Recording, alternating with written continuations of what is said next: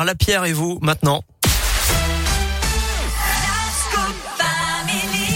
Notre nouvelle rubrique de cette rentrée sur Radio Scoop axée sur euh, l'écologie, le do it yourself. Ça veut dire quoi, do it yourself? Ça veut dire le, le faire soi-même, hein, en quelque sorte. On vous donne des petites astuces pour préserver notre planète et puis pour faire des économies aussi. Philippe Lapierre, bonjour. Bonjour Eric et bonjour à tous. Cinquième et dernier épisode sur euh, la rentrée scolaire euh, aujourd'hui. Euh, on parle des cours euh, de, de, de cours d'école plus verte, moins de béton, oui, quoi. Oui, oui. Voilà, on finit notre série de la semaine. En effet, lundi, on passera à autre chose. Je vous raconterai comment je me suis sans doute fait arnaquer.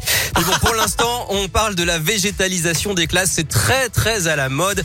Moins de béton, des îlots de fraîcheur pour remplacer les îlots de chaleur.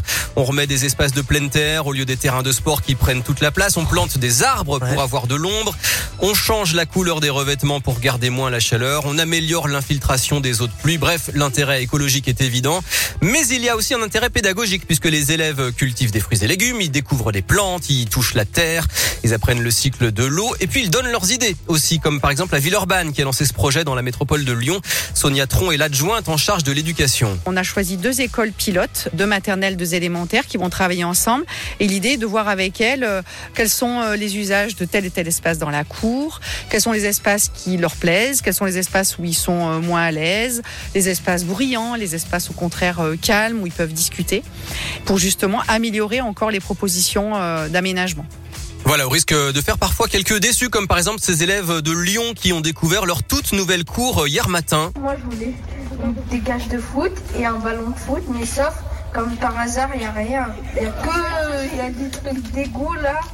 Ouais, et après, il y a de la terre, et après, il n'y a rien. Moi, j'avais proposé euh, un petit lac et des euh, balançoires. Mais en fait, euh, au fin de compte, il n'y a rien du tout eu. Et je suis très déçue du résultat, moi. Voilà. Alors, le truc d'égout qui disait, c'était en fait des copeaux de bois, hein, en fait, qui ont été, oui, mis dans la cour. Voilà. Exactement, oui. Du rêve à la réalité, donc, les enfants, alors, bien sûr, font part de leurs rêves, hein, des étangs, des lacs, des ponts.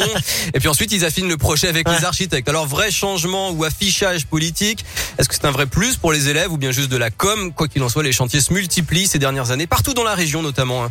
On l'a vu là, à l'instant, dans le Grand Lyon, mais c'est le cas aussi à Saint-Etienne, à Bourg-en-Bresse ou encore à Clermont-Ferrand. Merci beaucoup Philippe, on met aussi euh, des, des petits jardins de plus en plus dans certaines, oui, écoles avec des, des légumes, on apprend un petit peu à, à jardiner, à s'occuper des légumes, de, les légumes de saison, c'est plutôt des bonnes idées. Merci euh, Philippe, à plus tard. À plus tard. La terre, la pierre et vous, que vous retrouvez bien sûr sur euh, notre site radioscoop point com. On se dirige vers les midis, à midi il y aura le journal bien sûr et d'ici là c'est Tyke qui vous accompagne.